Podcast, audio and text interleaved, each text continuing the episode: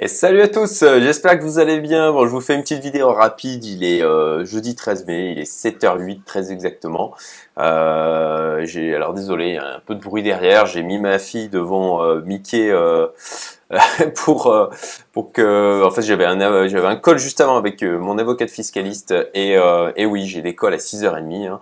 euh, et et en l'occurrence voilà je, je l'ai calé devant Mickey Mouse pour pour qu'elle puisse me laisser avancer tranquillement et puis du coup en fait je, je, je vous fais je vous fais aussi une petite vidéo parce que j'imagine qu'en se réveillant ce matin il y en a certains qui vont prendre un petit peu peur donc voilà je vous fais une petite vidéo pour en tout cas vous vous apporter moi mon point de vue et euh, mes explications personnelles euh, par rapport à, à ce qui s'est passé, ben voilà, on, on, le voit effectivement, ben, on a eu une, une vilaine mèche jusqu'à 48 000, euh, si ce n'est même jusqu'à 45 717. Donc, euh, eh ben, des liquidations comme d'habitude. Hein. On regarde ici, voilà, vous voyez, hop, on a eu quand même des liquidations assez importantes. Alors moins importantes que ce qu'on avait eu il y, a, il y a, quelques semaines, hein.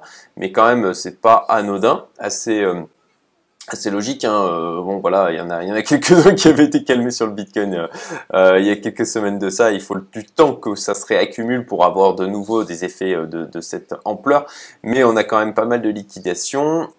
concrètement, qu'est-ce qui s'est passé? Ben le, bon, ben, on a eu Elon Musk qui a fait son truc, mais pour moi, c'est une conjonction d'événements.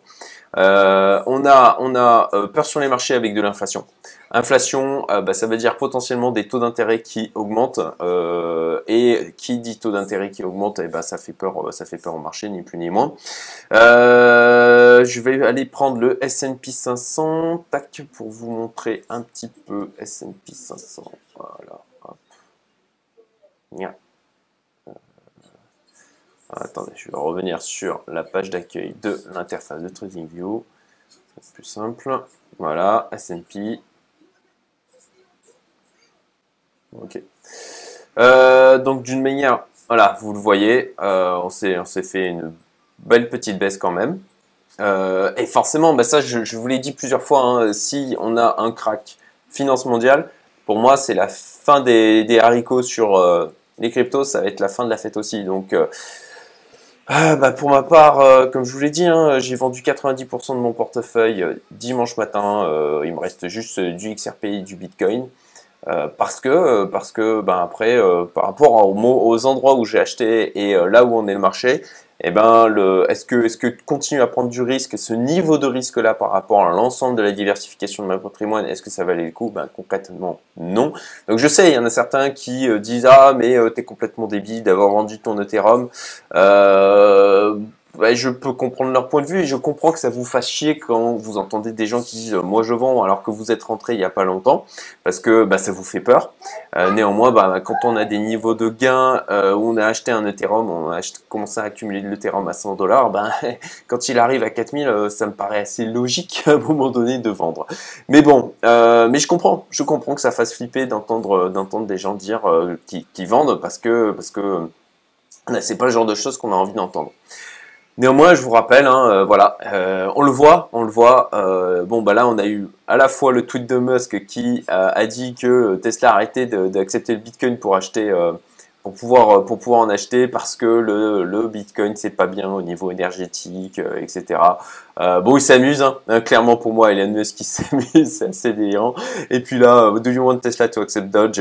Il, il s'éclate, voilà, ni plus ni moins. Et il, pour rappel, il était des niveaux stratosphériques. Hein, euh, euh je crois il était à 150 ou 200 milliards de patrimoine. Euh, bon, euh, à, des, à, ces niveaux-là, voilà, on, peut, on peut effectivement s'amuser. Donc moi, ça me fait, ça me fait assez marrer.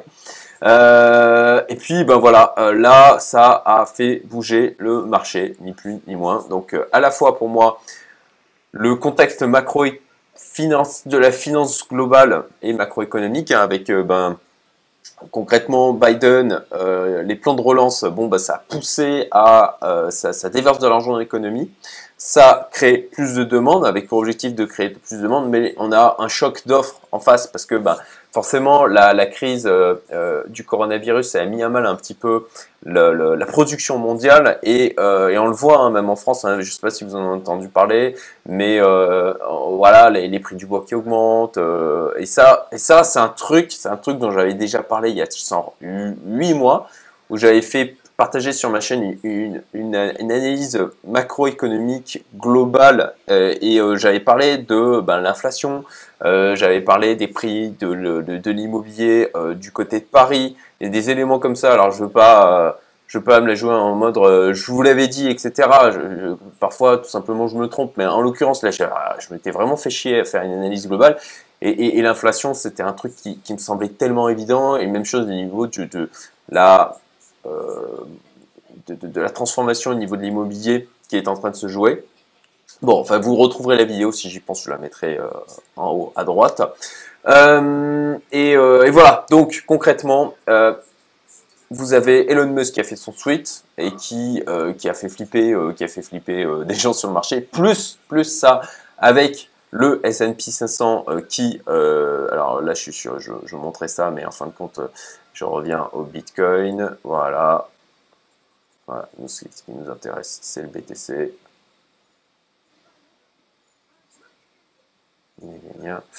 Voilà, donc on a eu le tweet de Musk, je crois que c'est par ici, et bon, boum derrière. Alors je pense qu'il y avait déjà une, petite, une petite crainte par rapport au S&P 500 qui était en train de, qui était en train de, de, corriger. Euh, plus le tweet de Musk, ben voilà, conjecture d'événements.